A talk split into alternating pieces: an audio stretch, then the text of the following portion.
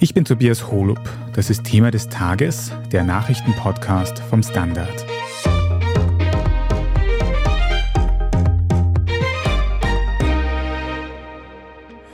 Mehrere Morde und ein Mordversuch an Obdachlosen in Wien sorgen seit dem Sommer für Aufregung.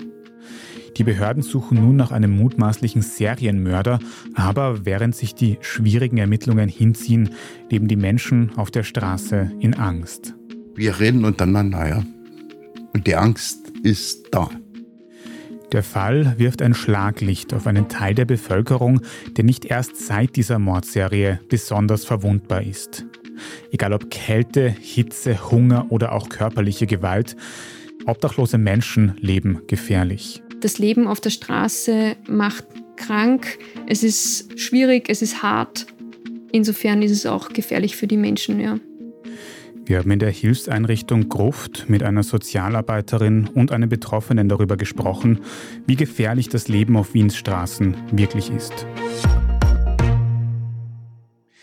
Frau Sabine Hanauer, Sie sind Teamleitung für die Sozialarbeit hier in der Gruft, einem Zentrum für obdachlose Menschen. Wir werden vielleicht im Laufe des Gesprächs noch ein bisschen genau darüber reden, was da alles dazugehört.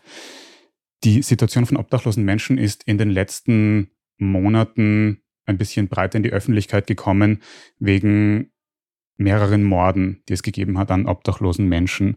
Das ist ein Thema, das in den Medien dann sehr groß wird.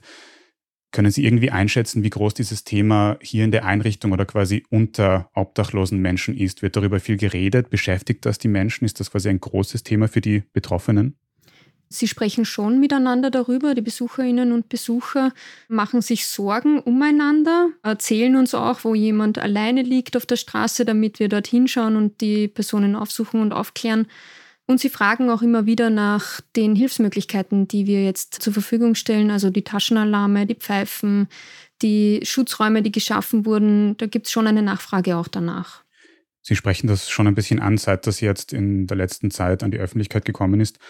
Was hat sich da alles verändert? Sind irgendwelche Maßnahmen getroffen? Vielleicht können Sie noch mal über diese Alarme ein bisschen mehr erzählen und hat es auch von der Stadt Wien vielleicht irgendwelche Maßnahmen gegeben, um Menschen eben besser zu schützen vor dieser Gefahr? Mhm. Es hat mehrere Maßnahmen von der Stadt Wien gegeben. Einerseits eben diese schon erwähnten Schutzräume. Das bedeutet, dass Notquartiere und auch Tageszentren Plätze zusätzlich geschaffen haben und von der Stadt Wien finanziert bekommen die zusätzliche Schlafplätze sozusagen zur Verfügung stellen. Zusätzlich wurde das Streetwork-Angebot in Wien ausgebaut. Von der Caritas sind jetzt jeden Tag Streetwork-Teams auf der Straße unterwegs, klären die Personen auf über diese Schutzmaßnahmen, geben diese Information weiter und haben eben auch Taschenalarme und Pfeifen bei sich, die sie an die Menschen ausgeben, genau damit die auf sich aufmerksam machen können, wenn etwas passiert. Und verstehe ich das richtig, dass das Ganze auch angenommen wird, also dass die Menschen eben versuchen, sicherer zu sein durch diese Situation? Ja, es beschäftigt die Menschen schon auch. Ja. Also sie kommen auch von der Straße ins Tageszentrum, fragen eben nach diesen Taschenalarmen auch oder auch nach diesem Schutzraum. Und es gibt auch Menschen, die uns erzählt haben, zum Beispiel, dass sie jetzt in Gruppen draußen schlafen, um sicherer zu sein. Mhm. Wir haben in der Gruft auch einen regelmäßigen Besucher getroffen und mit ihm über dieses und andere Themen gesprochen. Herr Wolfgang Meuer, können Sie vielleicht kurz ein bisschen von Ihrem Hintergrund erzählen? Schlafen Sie regelmäßig hier in der Gruft, oder? Ja, jetzt schon. Zum Anfang habe ich draußen geschlafen im Österhasi Parki auf der Bank.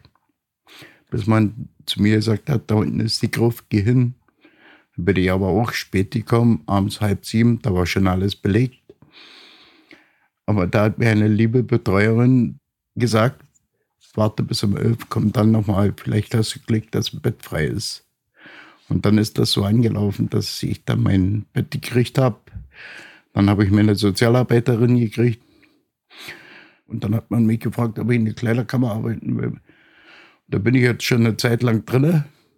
Es ist manchmal nervend aufreibend, aber es geht. Ich bin zufrieden damit. Können Sie vielleicht kurz beschreiben, bevor Sie zur Gruft gekommen sind, wie da Ihr Alltag ausgesehen hat? Es war ungewöhnlich. Wenn man ein äh, Dach über dem Kopf hatte und dann schläft man auf der Parkbank. Es war ungewöhnlich. Schlafen konnte man ja nicht sagen. Man war ja mit einem Auge wach. Ist so. Was haben Sie da für Gefühle, Gedanken gehabt? Ja, wie es weitergeht. Wie es überhaupt weitergeht. Ich bin nur nicht mehr der Jüngste, ich bin 63 Jahre alt. Um jedes bisschen muss man kämpfen. Wie sind Sie da in der Zeit zu Essen gekommen, zu Getränken, zu Kleidung? Äh, Schnorren. Alles drum und dran. Schnorren, Essen, Schnorren, Getränke schnorren, äh, Zigaretten schnorren. Ja. Vielleicht reden wir später noch ein bisschen mehr über diese Probleme, die es eben alle auf der Straße gibt. Aber da ist dieses eine große Problem, dieser große Fall, den wir vorher schon angesprochen haben, diese Morde an Obdachlosen, die es vor kurzem gegeben hat. Wie viel wird denn da auf der Straße wirklich darüber gesprochen? Ist das etwas, was die Menschen auf der Straße wirklich beschäftigt? Wir reden untereinander, ja. Und die Angst ist da. Und wenn ich sage, das Haus hat bloß diese Betten zur Verfügung, wir können nicht mehr aufnehmen. Jetzt liegen schon sogar die Leute in der Gänge, damit sie da reingeholt werden. Aber die Angst ist da. Wir wissen nicht, wer es ist. Ob es männlich oder weiblich, weiß kein Mensch. Ich weiß nicht, wie weit die Polizei schon ist mit der Ermittlung. Da sagt ja keiner was. Ich meine, ich finde es auf eine Art okay. Aber Spekulation gibt es genügend. Und da werde ich mich nicht dran beteiligen. Aber das heißt, wenn Sie jetzt mit Menschen reden, die wirklich auf der Straße schlafen, die machen sich Sorgen jede Nacht über das? Die machen sich sehr viel Gedanken. Ich gehe nicht vorbei die Nacht. Ich setze mich auch zu denen hin, wenn er wach ist und rede mit ihnen, rauche eine Zigarette. Die machen sich alle Gedanken. Jetzt sind diese Morde sehr tragisch und akut und gefährlich. Aber es gibt doch bestimmt noch ganz viele andere Probleme. Wir haben das heute eh schon ein bisschen angesprochen, die man auf der Straße hat. Frau Hanauer, können Sie uns da einen Überblick geben, was für Herausforderungen, was für Probleme gibt es alle für Menschen, die auf der Straße leben? Ja, diese Mordserie, die da passiert oder passiert ist, ist natürlich noch einmal eine viel höhere Eskalation von Gewalt, als wir es bisher hatten. Grundsätzlich muss man aber schon sagen, dass obdachlose Personen oft von Gewalt betroffen sind. Körperlicher Gewalt, aber auch, ja, untereinander Konflikte, die passieren und so. Also das birgt natürlich eine gewisse Gefahr. Unter uns gibt es ja auch gewisse Leute, die eben andere Leute, die ein bisschen mehr haben von uns, auch beklauen. Und das ist auch dann auch nicht immer einfach. Da werden Decken geklaut vom anderen und naja. Aber das sind solche Sachen, wo man sagt, gut, Obdachlose untereinander helfen sich schon, so weit wie man kann. Und was jetzt zum Beispiel auch immer wieder bei Obdachlosen Thema ist, ist das Wetter. Im Winter ist es wahnsinnig kalt, im Sommer ist es wahnsinnig heiß. Wir haben diese Wetterphänomene mit Starkregen und Hagel im Sommer, wo die Menschen, die draußen schlafen, auch versuchen, Schutz zu suchen in Hauseingängen, Unterführungen und so weiter. Also das ist eigentlich ein tägliches Thema für obdachlose Personen. Wie kann ich mich schützen vor Übergriffen, vor dem Wetter, wie kann ich das, was ich noch besitze, in Sicherheit bringen. Das beschäftigt Menschen jeden Tag. Mhm. Kann man eigentlich einschätzen, wie viele Menschen in Wien obdachlos sind? Gibt es dazu Zahlen? Haben Sie da irgendeinen Einblick? Das ist sehr schwierig tatsächlich zu schätzen. Es gab von Statistik Austria 2021 eine Schätzung, die besagt hat, dass es fast 20.000 Personen gibt in Österreich, die obdach- und wohnungslos sind, davon 58 Prozent in Wien. Das ist schon eine sehr hohe Zahl, aber so gibt es jetzt keine Zählungen oder sowas von obdachlosen Personen und auch eine sehr hohe Dunkelziffer. Mhm. Und haben Sie aus Gesprächen einen Einblick, wie es zu diesen Situationen kommt, also wie Menschen in die Obdachlosigkeit kommen? Welche Gründe führen da dazu? Welche Lebenswege stehen da dahinter? Ich würde sagen, es sind mehrere Problemlagen, die aufeinander folgen und dann dazu führen, dass ein Wohnungsverlust passiert. Also zum Beispiel eine Scheidung oder Trennung, die einen psychisch so mitnimmt, dass man vielleicht auch seine Arbeit verliert oder eine Alkoholerkrankung oder andere Suchterkrankungen entwickelt und so weiter. Obdachlosigkeit ist auch viel mit Scham besetzt. Oft denkt man sich, mir kann das nicht passieren, weil ich habe ein großes soziales Netzwerk vielleicht. Das hatten diese Personen vielleicht auch, aber genieren sich dann irgendwann so für ihre Situation, dass sie darüber gar nicht sprechen wollen. Und dann kommen sie eben zu Hilfsorganisationen wie der Caritas und bitten um Hilfe und oft weiß das soziale Umfeld gar nichts von dieser Obdachlosigkeit. Hm. Herr Meuer, wollen Sie vielleicht kurz erzählen, wie Sie in die Situation gekommen sind? Ich möchte eigentlich gar nicht drüber reden, weil meine Ex wohnt im 23. und die hat mich rausgeschmissen. Und das reicht. Mehr rede ich nicht drüber. Okay. Können Sie vielleicht ein bisschen mehr erzählen, welche Probleme Sie eben in der ersten Zeit auf der Straße oder vielleicht auch jetzt, wo Sie in der Gruft regelmäßig schlafen, gehabt haben oder haben? Welche Probleme sind da die größten? Über was haben Sie sich am meisten Gedanken gemacht? Kann ich Ihnen sagen, AMS-Geld gestrichen, Sozialgeld gestrichen. Ich kriege ein kleines therapeutisches Geld vom Haus hier, weil ich in der Kleiderkammer arbeite, also Sachen ausgebe für unsere Leute. Und damit bin ich zufrieden. Und warum das alles so gelaufen ist, ein Teil habe ich selber schuld. Aber ein Teil konnte mir keiner erklären, genau.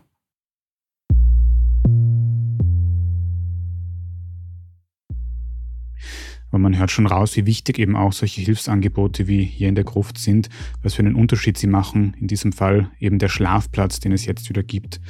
Am besten reden wir gleich noch ausführlich über Hilfsangebote und Möglichkeiten, die es in Österreich gibt, um die Situation von Obdachlosen zu verbessern. Wir machen vorher eine kurze Pause und sind gleich wieder da.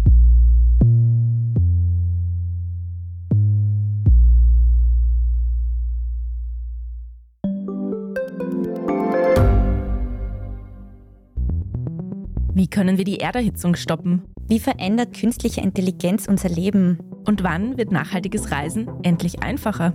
Um diese und viele weitere Themen geht es im Podcast Edition Zukunft und Edition Zukunft Klimafragen. Ich bin Alicia Prager. Und ich bin Julia Beirer. Wir sprechen über Lösungen für das Leben und die Welt von morgen. Jeden Freitag gibt es eine neue Folge, überall, wo es Podcasts gibt.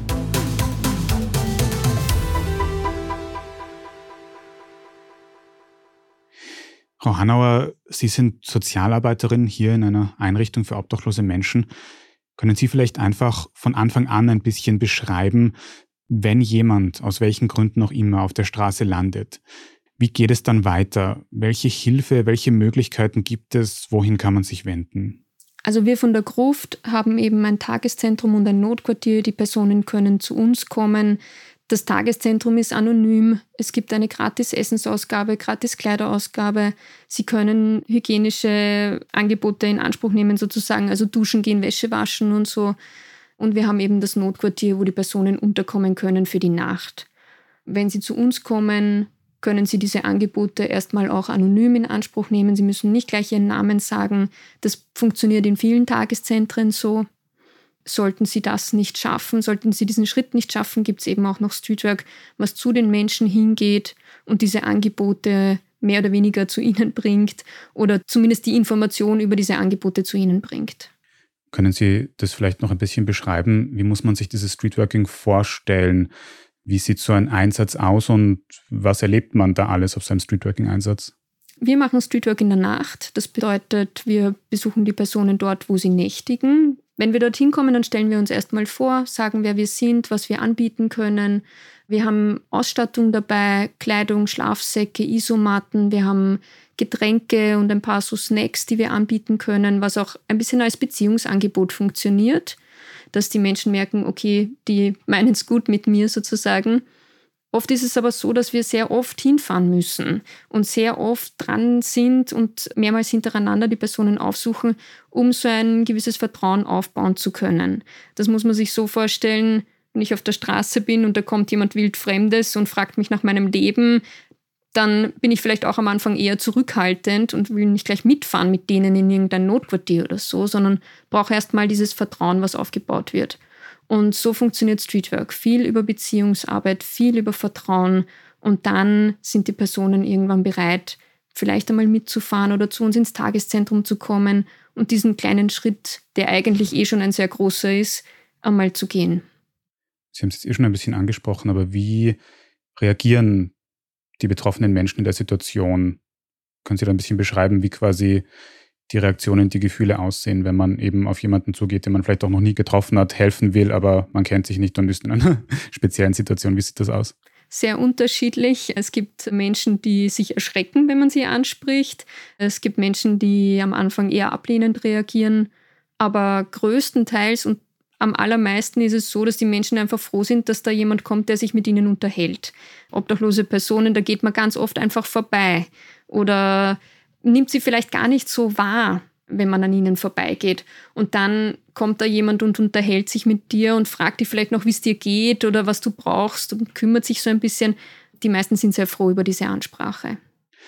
Herr Meuer, wie erleben Sie das? Habe ich das richtig verstanden, dass Sie jetzt durch diese Hilfsangebote quasi wieder einen geregelten Alltag haben? Für mich schon jetzt. Aber das habe ich diesen Leuten zu verdanken. Diese Leute sind auf mich zugekommen. Ich bin nicht auf die zugegangen. Das ist so. Und da bin ich eigentlich heilfroh, dass ich jetzt meinen Ablauf habe. Ich bin zufrieden damit, was ich habe. Ich brauche nicht mehr. Wir kriegen unser Essen, wir kriegen Frühstück, wir kriegen Mittag, wir kriegen Abendessen, wir haben unsere Getränke, wir haben Saft, wir haben Tee, wir haben Kaffee. Wir haben alles da, wir haben Duschen Toiletten da. Das ist so. Finde ich es toll. Das Haus ist wirklich angenehm. Die Betreuer, Sozialarbeiter, alle drum und dran mit der Chefin kann ich mich nicht beschweren, weil es ist wunderbar. Ich bin gut aufgenommen worden und das passt. Frau Hanauer, Sie haben gesagt, beim Streetworking geht es vor allem darum, dass man die Menschen eben informiert, dass es Hilfsangebote gibt.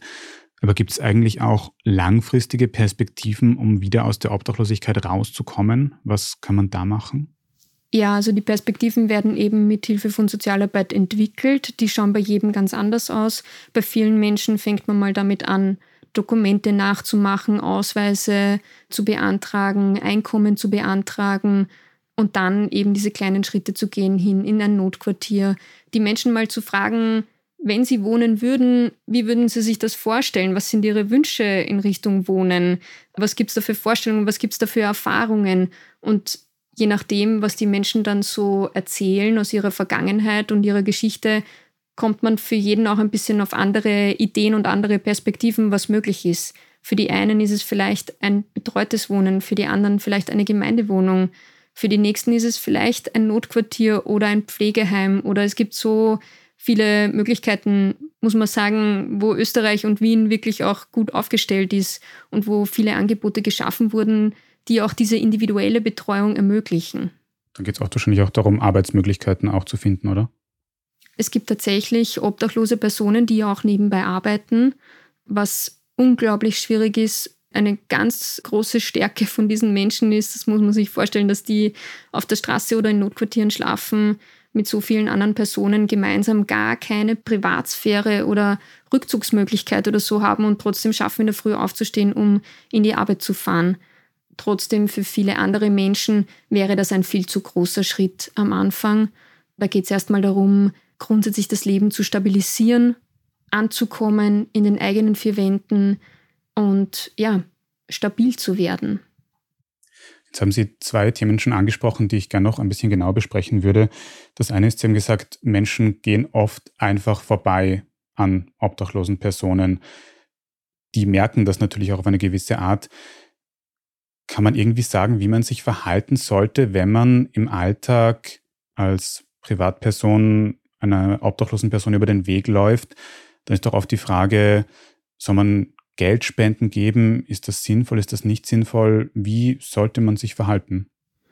Also erstmal glaube ich, dass es sehr viele Anrainerinnen und Passantinnen gibt, die obdachlose Personen unterstützen. Als ich angefangen habe als Sozialarbeiterin, hat mich das total überrascht, wie sehr obdachlose Personen von der Bevölkerung eigentlich mitversorgt werden, mit Essen, mit Geld, mit Ausstattung. Wenn man jetzt eine obdachlose Person auf der Straße antrifft, dann kann man einfach fragen, was sie braucht. Ich glaube, es ist ein sehr überholtes Klischee zu glauben, dass alle obdachlosen Personen trinken oder ein Drogenproblem haben. Das ist ja oft ein bisschen so die Sorge, wenn ich jemandem Geld gebe, dann gibt er das für Alkohol aus vielleicht oder so. Aber man kann die Person auch einfach fragen, was bräuchtest du, was hättest du gerne? Und wenn ich dann ein paar Euro gebe und die Person gibt es dann für das aus, was er oder sie sich gerade wünscht, habe ich trotzdem immer noch einen Wunsch erfüllt. Und das ist das, was diese Person einfach gerade gerne hätte, weil es sich selber nicht finanzieren kann oder nicht leisten kann oder so. Ein Kollege von mir hat mir erzählt, er war privat in einem Park unterwegs, hat einen obdachlosen Herrn auf der Parkbank angetroffen. Und der Mann hat ihn gefragt, ob er vielleicht Wasser für ihn hätte. Und mein Kollege hat gesagt, ich habe jetzt leider kein Wasser dabei, aber ich gebe dir ein paar Euro und du kannst dir eins kaufen. Und er hat gesagt, nein, ich habe ich hab so Schmerzen im Bein, ich kann nicht aufstehen. Und ja, mein Kollege ist gegangen, hat ihm Wasser geholt und das war das Einzige, was diesem Mann jetzt gerade gefehlt hat, auf dieser Parkbank einfach nur ein Wasser, weil es draußen so heiß ist. Ja. Also es sind oft Kleinigkeiten, die das Leben von einem obdachlosen Menschen schon erleichtern, an die man gar nicht so denkt, ja, weil sie uns einfach ständig zur Verfügung stehen. Hm. Das heißt, man soll sich vielleicht auch nicht unbedingt aufdringend sagen, soll ich einen Krankenwagen rufen, soll ich dieses machen, soll ich jenes machen, sondern am besten einfach fragen, was gebraucht wird. Ja, genau. Ich glaube, dass die obdachlosen Personen es einem eh sagen, hast du vielleicht ein bisschen Kleingeld fürs Notquartier? Hast du vielleicht ein bisschen Kleingeld, ich will mir was zum Essen kaufen? Und dann will ich aber auch selber entscheiden können, was kaufe ich mir zum Essen? Für uns ist das ganz normal.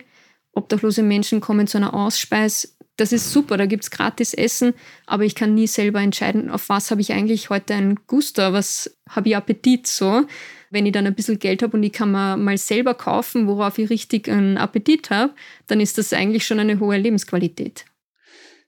Herr Meuer, wie haben Sie das erlebt, als Sie auf der Straße gewesen sind? Wie haben Sie da die Menschen, die Passantinnen und Passanten, die an Ihnen vorbeigegangen sind, erlebt? Wie sind die mit Ihnen umgegangen? Also das finde ich ja auf eine Art, ist es erschreckend, wie sie sich manchmal gegen die Obdachlose überfalten. Die haben die Leute haben einfach nicht den Mut, mal zu den Leuten hintergehen. Jeder von uns hat sein Schicksal. Und jedes Schicksal ist anders bei denen. Und unsere Leute wollen kaum drüber reden. Das ist ja das ganze Problem. Die wollen ihre Ruhe haben, die wollen schlafen auf der Straße und weil die Leute, also wenn ich da sehe, wie ich Samstagabend, Samstagsnacht auf der Maria-Hülf-Straße spazieren gegangen und habe geschaut, wo unsere Leute liegen. Und da stehen die jungen Leute, die Jungen, am Club davor. Kein Interesse, was da liegt, wer da liegt und was los ist. Das ist erschreckend. Und dass eben unsere Leute hier am Haus viel um die Ohren haben. Das glaube ich. Manchmal wahrscheinlich zu viel. Diese Menschen, die Sie beschrieben haben vor diesem Club, was hätten Sie sich da für eine Reaktion gewünscht? Was wünschen Sie sich von Passanten? dass die mal hingehen und fragen oder mit dem unsere Leute mal reden. Aber da, da kommt gar nichts. Man geht höchst noch die Obdachlosen verprügeln in junge Gangs. Wenn man die sieht, wie jung die sind. Der Hass ist da. Aber das kommt ja nicht von ungefähr. Und das sieht man jetzt ja eben auch wieder an den Morden, die es in den letzten Monaten gegeben hat. Frau Hanauer, Sie haben gesagt, dass es in Österreich gar nicht so wenig Hilfsmöglichkeiten gibt für Menschen auf der Straße. Wie ist Ihre Einschätzung? Ist das genug oder was bräuchte es jetzt am meisten, um die Situation noch weiter zu verbessern? Also was in Wien ein großartiges Angebot ist, ist das Winterpaket, wo eben von November bis April diese Notquartiersplätze geschaffen werden, wo Menschen unterkommen und auch Schutz finden vor dieser Kälte. Das ist ein großartiges Angebot in Wien, was man eventuell für den Sommer ausweiten könnte. Ansonsten glaube ich, dass obdachlose Menschen sehr viel mehr Lobbyarbeit auch brauchen. Wenn Obdachlosigkeit mehr in den Medien auch Präsenz bekommt, so wie es jetzt auch ist, schaut man auch eher hin. Man nimmt die Menschen eher wahr und hat ein bisschen ein besseres Gefühl für ihre Lebensumstände vielleicht. Wie sehen Sie das, Herr Meuer? Wie steht es um die Hilfe für obdachlose Menschen in Österreich und in Wien? Es muss mehr passieren, sag ich. Mehr. Das muss aber von oben kommen, von der Regierung, dass die Unterstützung da ist. Und ich habe dazu diesen einen Politiker, der sich da hingelegt hat als Obdachloser, da was da war, den habe ich gar nicht verstanden. Und ich finde scheiße, sowas zu machen. Als Politiker. Er musste sich schämen. Das ist so. Ich glaube, Sie sprechen da diese Aktion an vom Wiener ÖVP-Politiker Karl Mara, der in einem Online-Video gegen Obdachlose gewettert. Frau Hanauer, Sie sind ja auch schon sehr lange in diesem Bereich tätig. Wie erleben Sie solche Aktionen? Wie finden Sie das? Um ganz ehrlich zu sein, finde ich diese Instrumentalisierungen ganz furchtbar, ganz schrecklich, weil da einfach gar nicht der Mensch im Vordergrund steht, sondern so ein bisschen objektifiziert wird oder zu das gemacht wird, was ich gern hätte, wie Obdachlosigkeit ist.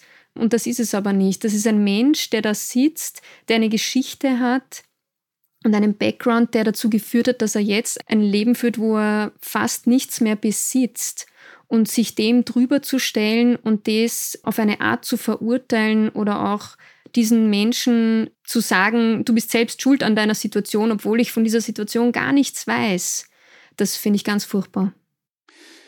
Herr Meuer, wenn Sie sagen könnten, was Ihnen am wichtigsten ist, was würden Sie sich am meisten wünschen, was jetzt den Umgang von Passantinnen angeht, was Sozialarbeit angeht, was die Politik angeht? Was wäre Ihnen da am wichtigsten, dass sich ändert? Die sollen erstmal auf die Leute drauf zugehen und mal mit dem vernünftig reden. Das ist das.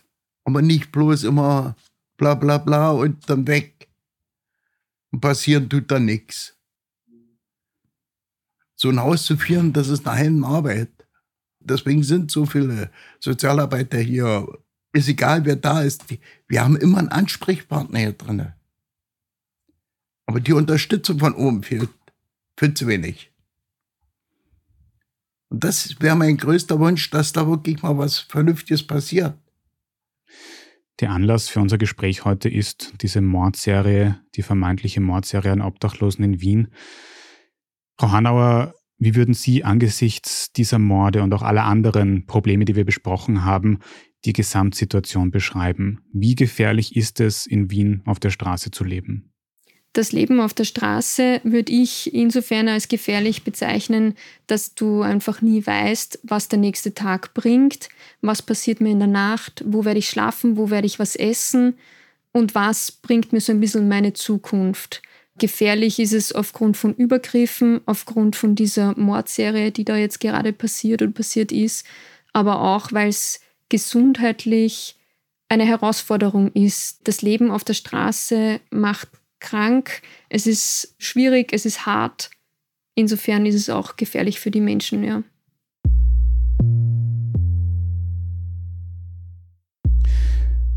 Die Situation von obdachlosen Menschen ist ein Thema, über das wir teilweise sehr viel zu wenig wissen. Und ein Effekt dieser Morde ist jetzt eben auch, dass vielleicht mehr Menschen darüber nachdenken, sich mehr darüber informieren. Vielen Dank, dass Sie da heute auch ein bisschen dazu beigetragen haben, dass wir besser die Lebensrealität von obdachlosen Menschen nachvollziehen können, Frau Sabine Hanauer. Dankeschön. Und natürlich auch Ihnen, Herr Wolfgang Meuer, vielen Dank, dass Sie uns einen Einblick in Ihr Leben gegeben haben. Bitte gerne.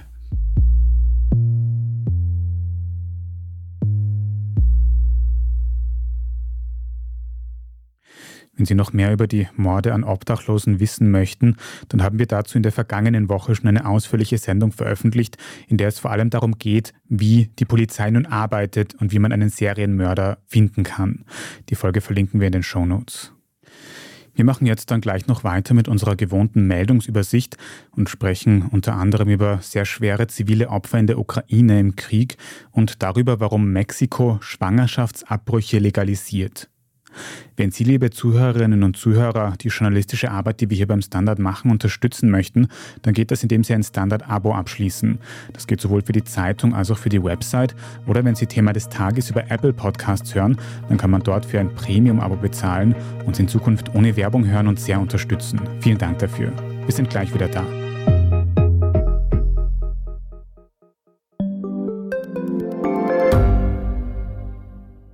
Gibt es außerirdisches Leben? Haben Tiere ein Bewusstsein? Können wir durch die Zeit reisen? Es gibt so viele große Fragen, die uns Menschen seit Jahrtausenden beschäftigen. Aber erst jetzt kann die Wissenschaft Antworten darauf liefern. Oder neue Rätsel entdecken.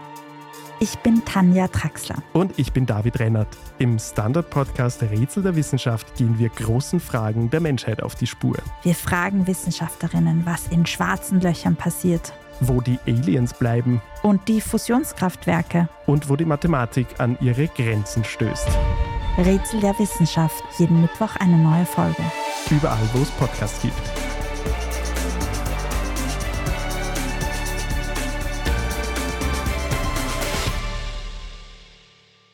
hier ist, was Sie heute sonst noch wissen müssen. Erstens, gestern am Mittwoch gab es einen schweren russischen Angriff auf einen zivilen Markt in der Ostukraine. Dabei sind laut ukrainischen Angaben mindestens 16 Menschen ums Leben gekommen, mindestens 20 Personen wurden verletzt. Lokale Medien berichten konkret von einem Raketeneinschlag. Zur selben Zeit war in Kiew, der ukrainischen Hauptstadt, der US-Außenminister Anthony Blinken zu Besuch. Im Laufe des Tages haben die USA der Ukraine weitere Militärhilfen in Höhe von einer Milliarde Euro zugesagt. Damit belaufen sich die US-Hilfen für den Ukraine-Krieg mittlerweile auf über 40 Milliarden Dollar. Bei der aktuellen Zusage ist auch Munition aus abgereichertem Uran vorgesehen. Das ist nicht so radioaktiv wie normales Uran, aber trotzdem wegen seiner Giftigkeit umstritten. Uranmunition wird auch von den russischen Streitkräften eingesetzt, weil es ein extrem hartes Material ist und dadurch den Schutz von Kampfpanzern durchbrechen kann. Zweitens, in Mexiko dürfen Schwangerschaftsabbrüche nicht mehr pauschal verboten werden. Das hat das dortige Höchstgericht entschieden, weil die bisher gültigen Haftstrafen aus dem vorherigen Jahrhundert Menschenrechte verletzen würden, wie die RichterInnen sagen. Wegen der katholischen Prägung des Landes waren Schwangerschaftsabbrüche dort bisher in mehr als der Hälfte des Landes verboten. In Zukunft müssen auch öffentliche Krankenhäuser Schwangerschaftsabbrüche ermöglichen. In Österreich sind Schwangerschaftsabbrüche grundsätzlich verboten und nur in bestimmten Ausnahmefristen erlaubt. In vielen Bundesländern werden sie aber ebenfalls nicht in öffentlichen Spitälern, sondern nur von sehr wenigen niedergelassenen Ärztinnen angeboten. Und drittens, Sie haben es vielleicht schon gehört, der Teigtaschel-Skandal geht weiter. Dieses Mal wurden in Wien-Floridsdorf 700 Kilogramm tiefgekühlter Teigtaschel in verschiedensten Geschmacksrichtungen gefunden. Laut dem Wiener Marktamt wurden sie ohne Genehmigung und unter unhygienischen Bedingungen hergestellt und nun deshalb beschlagnahmt. Seinen Anfang hat das Teigtaschel-Gate im Jahr 2019 genommen, als zum ersten Mal eine große illegale Produktionsstätte gefunden wurde. Und seither wurden schon mehr als 15 ähnliche illegale Teigtaschelfabriken gefunden und geschlossen. Was nun mit den aktuell beschlagnahmten Teigtascheln immerhin fast eine Dreivierteltonne passiert, das hat das Marktamt nicht genau gesagt. Alle weiteren Details können Sie aber auf der Standard.at nachlesen, zusammen mit allem weiteren zum Weltgeschehen. Falls Sie noch nicht genug von Standard Podcasts haben, dann kann ich Ihnen unseren Schwester-Podcast Besser Leben empfehlen. Da geht es in der aktuellen Folge um Cybersecurity, also darum, wie ich mich vor Phishing und anderen Aktionen schützen kann, mit denen mir im Internet Geld aus der Tasche gezogen werden soll. Besser Leben hören Sie überall, wo es Podcasts gibt. Falls Sie Feedback oder Anregungen für das Standard Podcast Team haben, dann schicken Sie gerne eine Mail an podcast.derstandard.at. Und wenn Ihnen diese Folge von Thema des Tages gefallen hat, dann abonnieren Sie uns am besten auf Ihrer liebsten Podcast-Plattform. Dann verpassen Sie auch keine weitere Folge mehr. Bei der Gelegenheit freuen wir uns auch sehr über gute Bewertungen oder nette Kommentare. Vielen Dank dafür. Ich bin Tobias Holub. Vielen Dank fürs Zuhören und bis zum nächsten Mal.